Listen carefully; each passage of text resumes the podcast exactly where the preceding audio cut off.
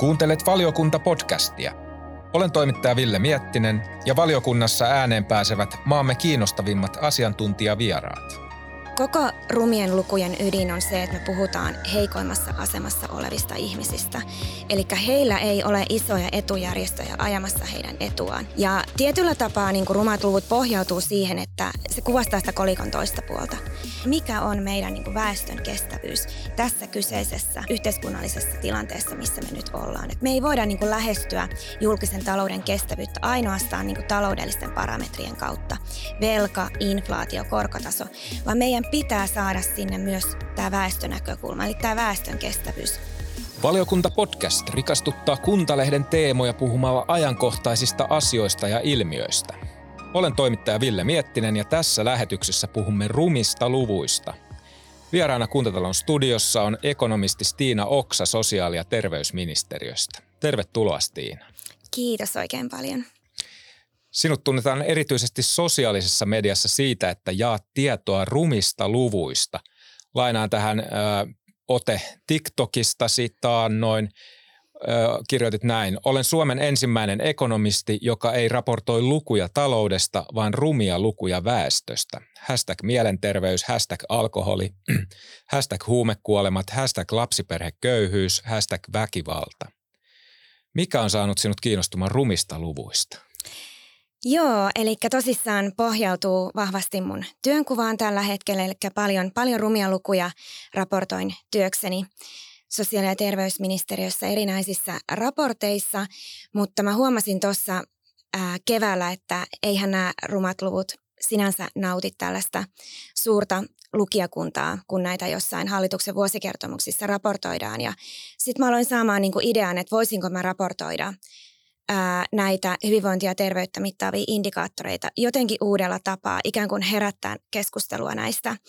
Ja, ja mä tosissaan minkä tahansa mainitsit tuossa nämä mielenterveys, alkoholi, väkivalta, minkä tahansa indikaattorin mä avasin, niin jokainen oli niin sanottu rumaluku, näytti punaiselta. Ja sitten mä ikään kuin aloin pohtia tätä, että itse asiassa nämä on, nämä on niin kuin kaikki järkyttävän rumia lukuja, että miksi mä en voisi kutsua itseäni rumien lukujen ekonomistiksi. Ja siitä se ajatus ikään kuin sitten lähti. Millaisen vastaanoton on saanut tämä rummista luvuista tiedottaminen? No tää, tässä on niin jännä se, että mähän teen tätä niin, kuin niin sanottua vaikuttamistyötä rumista luvuista, niin mä teen tätä ää, pääosin niin kuin kolmessa eri somekanavassa, eli X, Instagramissa ja sitten TikTokissa. Ja kaikki sai alkunsa niin sanotusti TikTokista. Ja tämä vastaanotto vaihtelee kaikissa näissä somekanavissa hyvin eri tavoin. Eli mistä eri somekanavassa me puhutaan, niin vastaanotto on hyvin erilainen. Ja pääosin hyvin myönteinen, eli palautetta tulee erittäin paljon, mutta se palautteen taso ja tyyli vaihtelee hyvin eri paljon, mistä eri somekanavasta sitten puhutaan, sanotaan näin. Niin, somessa voi kai tulla vastaan vähän mitä tahansa. Kyllä, ehdottomasti, joo.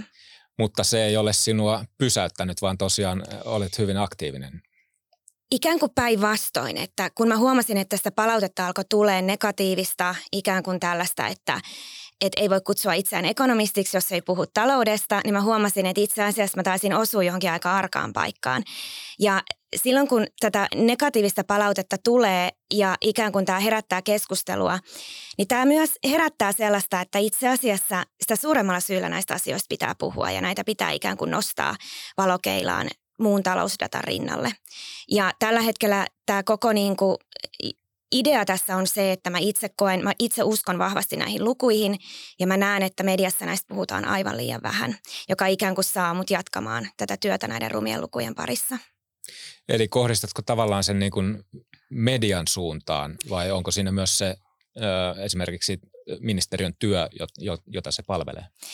Ää, sekä että, eli ei ole puhtaasti kyse mediasta, eli esimerkiksi TikTokissahan tämä väestödatahan on aivan mielettömästi räjähtänyt käsiin, eli mä oon saanut TikTokissa yli puoli miljoonaa katselukertaa puhtaasti väestödataan.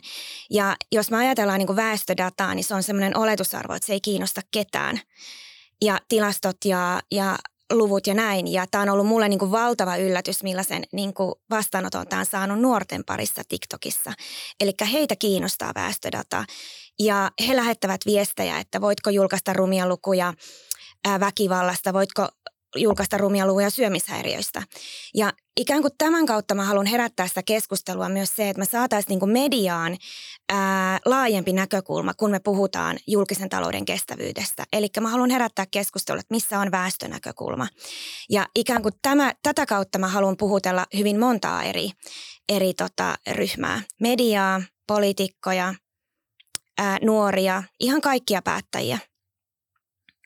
Tavallaan tämä on, sanoisin, että itse, sen mukaan mitä itse seuraan sosiaalista mediaa, niin ö, otteesi ja tapasi viestiä siellä on ehkä virkistävällä tavalla erilainen kuin mitä ministeriöiden virkahenkilöiltä on totuttu näkemään. Millaisen vastaanoton tai miten tähän toimintaasi reagoidaan siellä ministeriössä? No joo, siis täytyy sille tämä on varmasti juuri näin ja osittain mä luulen, että nämä katselukerrat TikTokissa on juuri tästä syystä ikään kuin suuria, että mä oon Suomen ensimmäinen virkahenkilö TikTokissa, joka, joka väestödataa julkaisee tai ylipäätään, ylipäätään on siellä aktiivinen ja ja tota, vastaanotto on ollut hyvää ja mä oon saanut monelta muutamalta kollegalta hyvän, hyvin tsemppaavaa palautetta ja, ja ikään kuin tällaista rohkaisua. Mutta se, mikä mut on yllättänyt, on tämä niinku sosiaalihuollon ja sosiaalipuolen sidosryhmien vastaanotto. Eli tämä niinku kuntapuolen ja hyvinvointialueiden vastaanotto. Eli siellä kaikkien terveys- ja sosiaalipuolen ihmisten ikään kuin viestit mulle Instagramissa ja TikTokissa, että, että ihan mahtavaa, että joku puhuu sosiaalihuollosta tai joku puhuu terveysdatasta tai väestödatasta. Ja tämä on ollut mulle niin kuin ihan valtavan, valtavan sydäntä lämmittävää, koska mä nimenomaan koen, että tämä niin kuin sote- ja väestödata näkyy aivan liian vähän tällä hetkellä meidän julkisessa keskustelussa. Otetaan vielä vähän rumien lukujen määritelmästä. Milloin, milloin luvuista tulee rumia?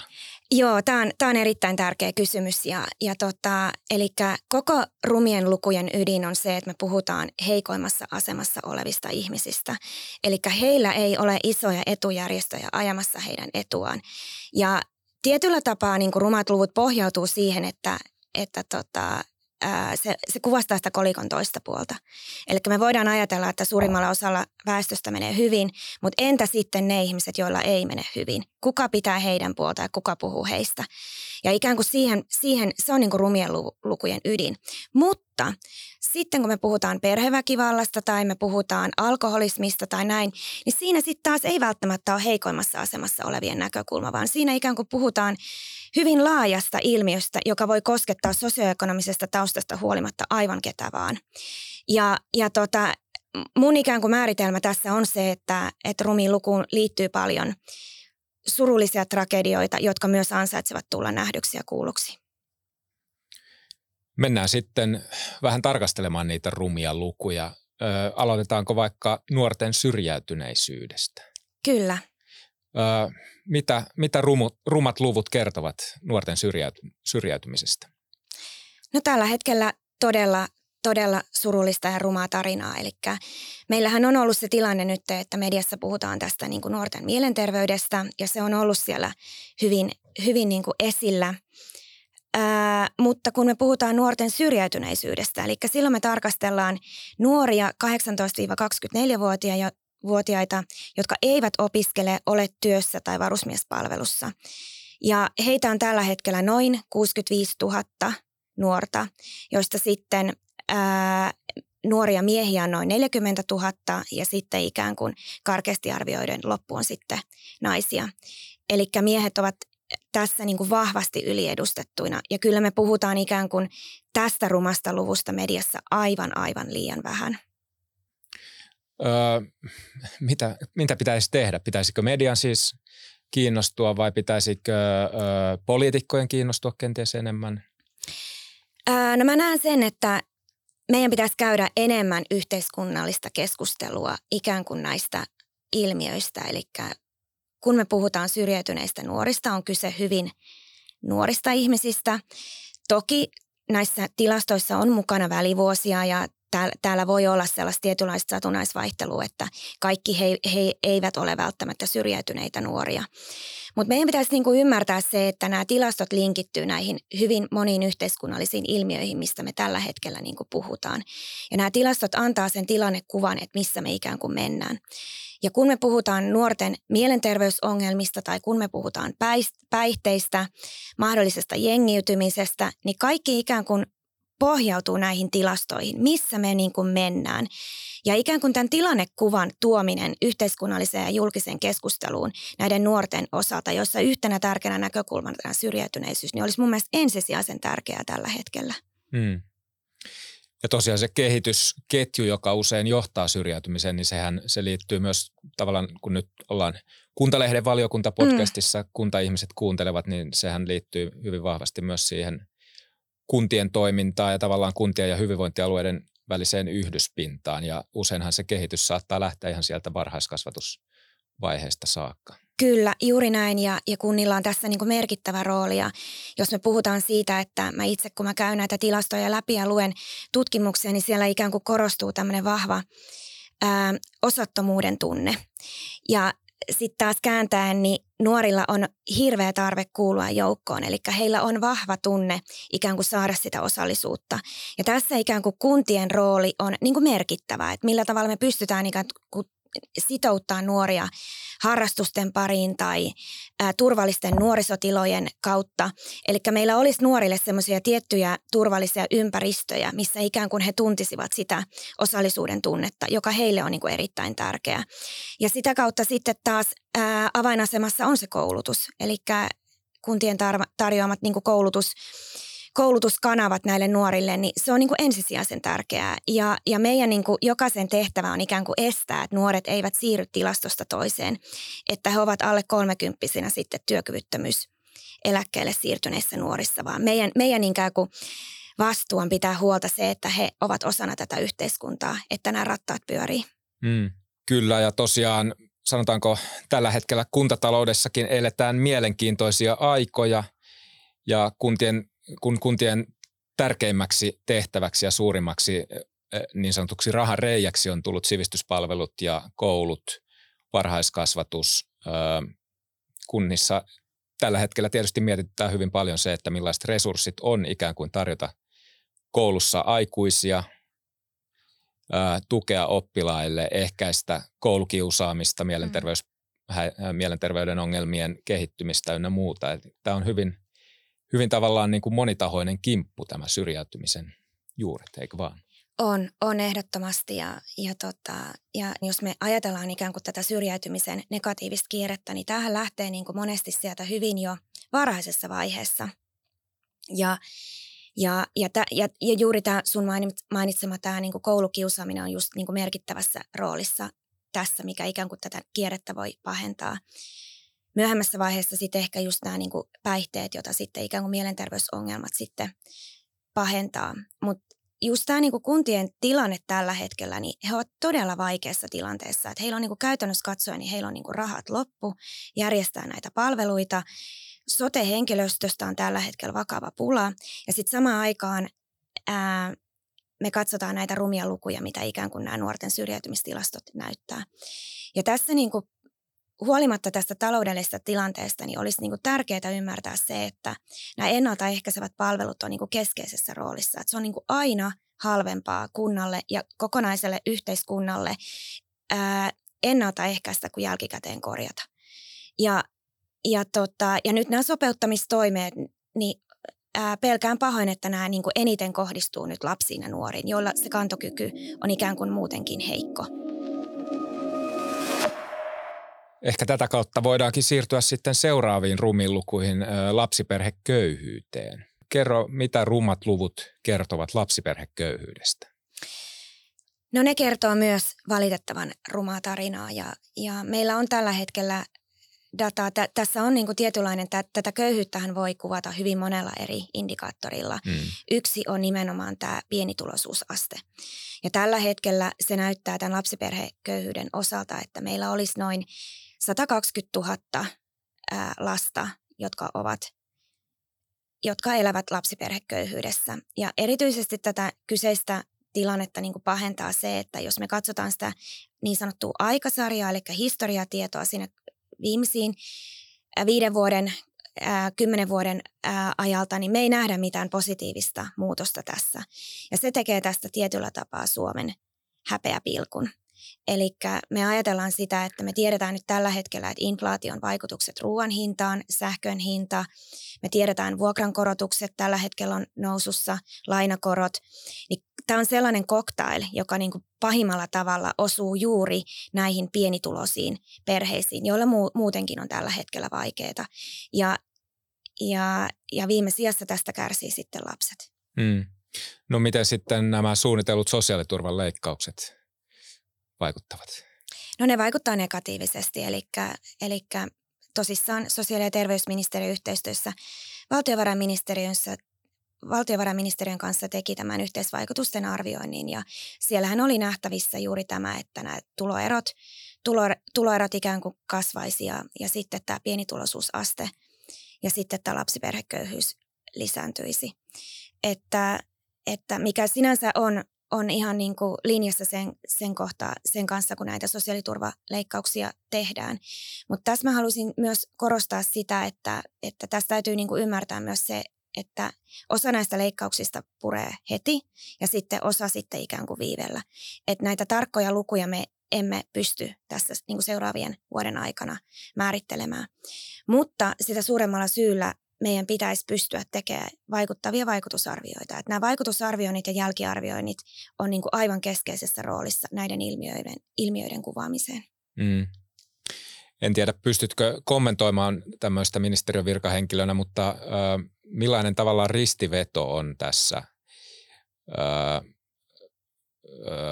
asioiden valmistelussa toisaalta selvästikin olet huolissasi tästä asiasta, toisaalta ministeriössäsi valmistellaan näitä sosiaaliturvan leikkauksia, jotka saattavat rumentaa rumia lukuja entisestään.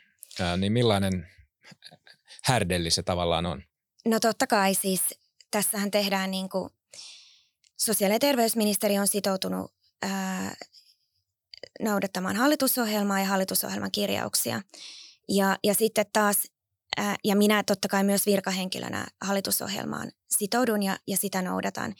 Mutta mä en itse näe, että nämä niin kuin rumat luvut olisi millään tavalla poissulkevia. Että, että siitä huolimatta, vaikka meillä on hallitusohjelma, me sitä noudatamme ja me siihen sitoudumme, niin siitä huolimatta nämä rumat luvut antaa sellaista niin kuin hyvää tilannekuvaa, että missä me mennään. Ja, ja mä koen, että, että se, on, se on erittäin hyvä ikään kuin lähestymistapa myös ikään kuin lisätä tietoisuutta missä, missä me mennään, koska hallitusohjelma ei, ei jokaiseen tietynlaiseen yhteiskunnalliseen ilmiöön voikaan pureutua, niin sitä mä tarkoitan, että tämä rumat luvut antaa semmoista tietyllä tapaa hyvää tulokulmaa myös sitten negatiivisten ilmiöiden kautta käydä, käydä keskustelua näistä. Hmm. Ö, totesit ö, somessa taanoin tästä liittyen tähän julkisen talouden kestävyysvaje termiin, että se on tuttu tuttu termi, jota media jaksaa meille rummuttaa, mutta miksi emme puhu väestön kestävyysvajeesta osana tuota kokonaisuutta? Siksi, että väestö jää aina talouden jalkoihin. Mutta avaa vähän tätä. Tämä on mun mielestä mielenkiintoinen ajatus, tämä Joo. väestön kestävyysvaje. Joo, tämä on, tämä on äh, mun oma, oma keksimä termi niin sanotusti, koska mä itse näen tätä julkisen talouden kestävyystermiä niin kuin jatkuvasti. Ja, ja tota, tämä termi mitä mä tällä niin ajattelen, me voidaan lähestyä tätä yksilön kannalta, eli me voidaan ajatella sillä tavoin, että miten nämä, kun mä mainitsin näistä elinku, elinkustannusten noususta, sosiaaliturvaleikkauksista, miten ikään kuin kohdistuu yksilöön. Ja mikä on se heidän resilienssi ikään kuin kestää tällaista tiettyä painetta, mikä ikään kuin kohdistuu heidän arjessa selviytymiseen. Ja, ja pahimmassa tapauksessa he eivät kestä, jolloin sitten ikään kuin he poistuvat sitten ää, tästä niin kuin työikäisestä väestöstä ja, ja pahimmassa tapauksessa sitten siirtyvät työkyvyttömyyseläkkeelle. Ää, me voidaan lähestyä sitten makrotasolla tätä, joka sitten tarkoittaa tätä, että jokainen ymmärtää tällä hetkellä sen, että meidän syntyvyys on ennätysalhainen ja meidän kuolleisuus on ennätyskorkea. Ja ikään kuin tämä kestävyysvaje tulee niin kuin makrotasolla, mm. eli yhteiskunnallisesti tarkasteltuna tästä näkökulmasta. Ja sitten kun me lähestytään ikään kuin tämän yksilön ja tämän alhaisen syntyvyyden kautta tätä tilannetta, niin me ollaan hyvin vakavassa tilanteessa. Eli meidän työikäinen väestö niin sanotusti supistuu, meidän ää, niin kuin veronkantokyky ikään kuin tämän yhteiskunnan niin kuin pyörien pyörimiseen on jatkuvasti uhattuna tämän syntyvyyden alenemisen kautta, jolloin me, mun mielestä meillä on niin kuin todella tärkeä puhua myös siitä, että mikä on meidän niin kuin väestön kestävyys tässä kyseisessä ää, tilanteessa, yhteiskunnallisessa tilanteessa, missä me nyt ollaan. Et me ei voida niin kuin lähestyä julkisen talouden kestävyyttä ainoastaan niin kuin taloudellisten parametrien kautta, velka, inflaatio, korkotaso, vaan meidän pitää saada sinne myös tämä väestönäkökulma, eli tämä väestön kestävyys. Väestön kestävyyttä me voidaan mitata hyvin monilla eri tapoin. Työkyvyttömyyseläkkeelle siirtyneet, menetetyt elinvuodet, alhainen syntyvyys, kaikki nämä. Ja nämä pitää saada ikään kuin osaksi kokonaisuutta. Tämä on tämä mun niin kuin tärkein lähestymistapa tähän. Mm. Onko joku ryhmä, tutkijat, poliitikot, ministeriön muu väki, kenen tähän pitäisi tarttua erityisesti? Niin, hyvä kysymys. Eli kyllä me tällä hetkellä mainitsin siinä twiitissäni just tämä, että, että väestö jää talouden jalkoihin, niin kyllä me eletään hyvin tämmöisessä talouskeskeisessä kulttuurissa mm. tällä hetkellä. Että ihan kuka tahansa, ketä uutisia ja mediaa seuraa, niin näkee, näkee siellä, me puhutaan enemmän asuntojen hinnoista tällä hetkellä kuin mm. meidän väestön tilasta. Ja, ja ikään kuin ää, mä uska, uskallan niin kuin väittää, että vastuu on meillä niin kuin jokaisella että, että ikään kuin, että mitkä on ne uutiset, mitkä kiinnostaa ja, ja mitkä on sitten ikään kuin se ää, lähtökohta, niin kuin nä, että kun uutisia niin kuin tehdään, niin siellä on niin vahva se talouden näkökulma. Ja sen takia mä niin kuin pyrin rumien lukujen kautta tuomaan ikään kuin vähän horjuttaa sitä näkökulmaa, että täällä on myös väestö. Että miksi väestö aina on kakkonen, kun se, hmm. sen ei pitäisi olla. Hmm kiinnostavaa. Ja voi olla, että tämmöiset uudet termit ja herättelyt sitten tosiaan ovat ihan tarpeen ja ehkä ne saavat jotain aikaa. Niin, toivota, toivotaan mm. näin ehdottomasti. Tähän mm. on hieno juttu. Mennään vielä lisää rumien lukujen maailmaan. Katsotaan vaikka väkivaltaa. Väkivaltaluvuista olet myös somettanut tässä viime aikoina. Mitä sieltä paljastuu? No sieltä paljastuu Suomen rumin luku, eli Eli kun me puhutaan rumista luvuista, niin ei voida unohtaa väkivaltaa. Eli sieltä paljastuu sellainen niinkin järkyttävä asia kuin pahoinpitelyrikokset. Eli niitä on tilastoitu nyt vuonna 2022, eli 38 000 kappaletta. Ja tämä tarkoittaa neljää pahoinpitelyrikosta per tunti. Ja kasvua on noin 10 prosenttia viime vuoteen, edelliseen vuoteen verrattuna. Ja Mm, taustalla on monia tekijöitä, niin kuin tiedetään, mutta kyllä tämä niin kuin väkivalta ja tähän linkittyvä perheväkivalta, joka on tärkeä osa tätä kokonaisuutta, niin on ehdottomasti Suomen rumin luku. Ja, ja erityisesti tähän niin kuin perheväkivaltaan liittyvät niin kuin tilastot, niin ne kyllä vetää hiljaiseksi, kun niitä tilastoja niin kuin katsoo, että, että meillä on siellä niin kuin perheväkivalta lisääntynyt noin 20 prosenttia ää, vuoden, vuoden 2021-2022 okay. välillä. Ja pahoinpitelyrikoksia on tullut noin 9000. Siellä väkivalta on hyvin sukupuolittunutta, eli me ymmärretään se, että noin 90 prosentissa tapauksista niin naiset on uhrina. Ja, ja erityisesti tästä niin kuin ruman luvun tekee tästä perheväkivallasta se, että tämä väkivalta on hyvin toistuvaa. Eli parisuhteissa niin yli puolet naisista kokee toistuvaa, toistuvaa perheväkivaltaa, peräti 15-16 prosenttia jatkuvaa. Eli kyllä nämä on niin sellaisia rumia lukuja, että kyllä nämä niin hiljaiseksi vetää. Ja kyllä Suomi on niin Euroopan tilasto kakkonen niin näissä, näissä niin kuin, ää, mitä tulee niin kuin naisiin kohdistuvaan väkivaltaan. Että mun rehellinen mielipide on se, että me puhutaan tästä aivan liian vähän mediassa. Mm. Mä en tiedä, kuinka moni teistä on niin kuin viimeksi nähnyt mediassa esimerkiksi just tästä naisiin kohdistuvasta väkivallasta jonkun tilastouutisen, missä olisi käyty läpi tilastoja ja miltä ikään kuin nämä tilastot näyttää ja mikä on ikään kuin tilannekuva tästä. Itse en muista lukeneeni tällaista tilastopohjasta mm. uutista. Ja, ja tämä on niin kuin mun mielestä rumien lukujen ydin, että näistä niin kuin pitää puhua ja näitä pitää tuoda ihmisten tietoisuuteen. Mm katsot tosiaan niitä rumia lukuja, otat ne tilastot. Minkä verran menet sinne niiden tilastojen taakse itse? Joo, eli aika usein sitten, eli mä haluan sen korostaa tässä, eli rumat luvut pohjautuu pääosin Terveyden ja hyvinvoinnin laitoksen THLn dataan mm. ja tilastokeskuksen dataan. Mm. Eli rumat luvut pohjautuu aina luotettaviin lähteisiin, eli ei ikinä meikäläisen niin kuin mututuntumaan tai tällaisiin, vaan ni, niissä on aina vahva, vahva lähde taustalla. Ja, ja molemmat instituutiot, sekä THL että tilastokeskus, julkaisee aika paljon myös liitännäisiä raportteja ja tutkimuksia. Ja ikään kuin niiden pohjalta sitten ää, kun mä teen TikTokkeja tai Xään, niin mä analysoin niitä lukuja, peilaten niihin. Eli lukujen taustallahan on erittäin tärkeä myös tämä analyysi, eli millä tavalla me analysoimme lukuja, että me analysoimme niitä lukuja oikein. Eli pelkät luvut ei välttämättä kerro meille mitään. Ja ää, pyrin, pyrin aina niin kuin perehtymään niihin ja käymään läpi ikään kuin taustadatat, selvitykset ja tutkimukset. Mutta sitten mä haluan korostaa, että mä olen ekonomisti, mä en ole tutkija enkä poliitikko. Eli mä haluan vetää semmoisen tietyn niin kuin rajan siihen, että mun tehtävä ei ole suoranaisesti selittää sitä muutosta ja sitä ilmiötä, mm. vaan mun tehtävä on kuvata se.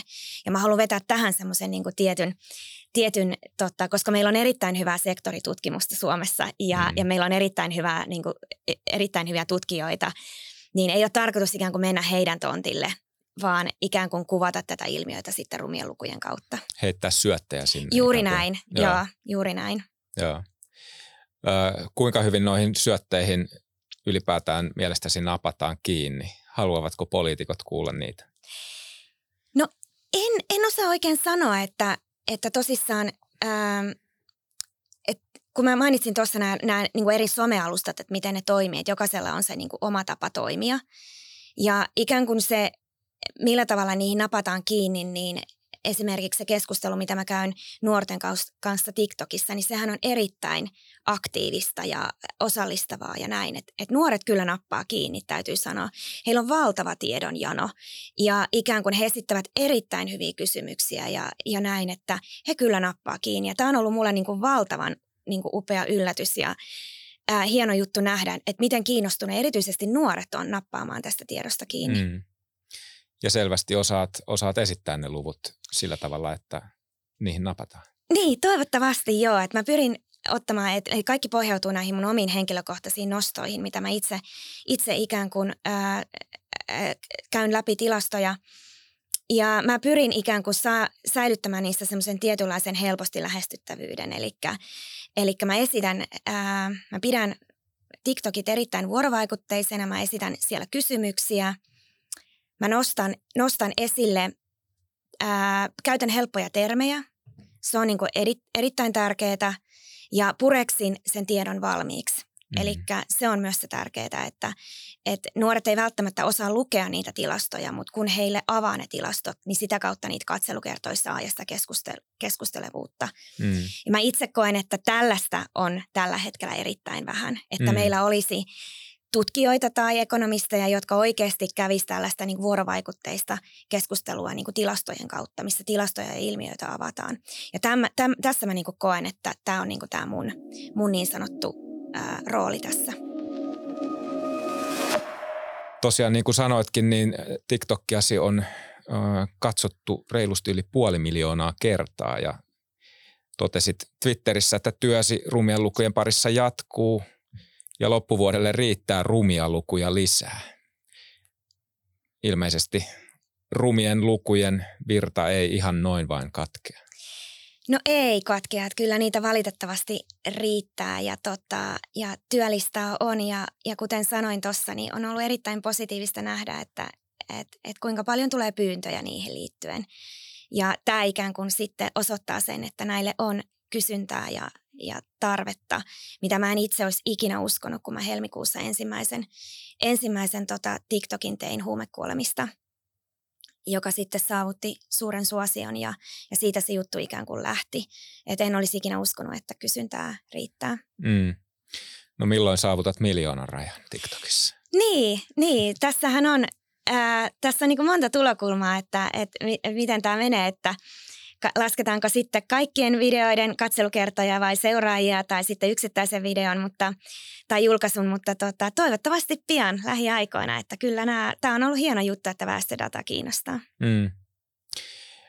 Mitä toivot, että, että loppujen lopuksi, tätä on jo vähän tässä sivuttukin, mutta mitä, mitä täällä tietojen jakamisella voi saavuttaa? Lisääkö tieto tuskaa vai auttaako se kenties kaunistamaan niitä rumia lukuja jollain pit, pitemmällä aikajänteellä?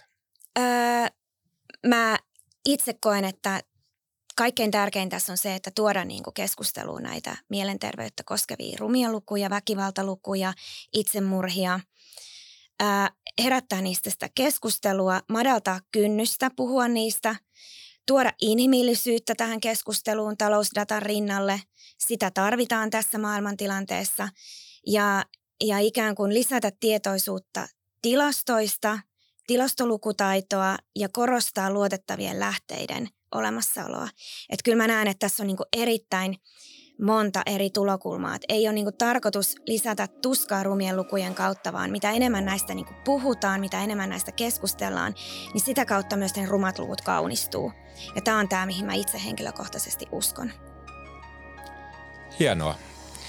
Jäämme odottamaan seuraavia rumia lukuja somessa. Suuret kiitokset vierailusta valiokunnassa, Stiina Oksa.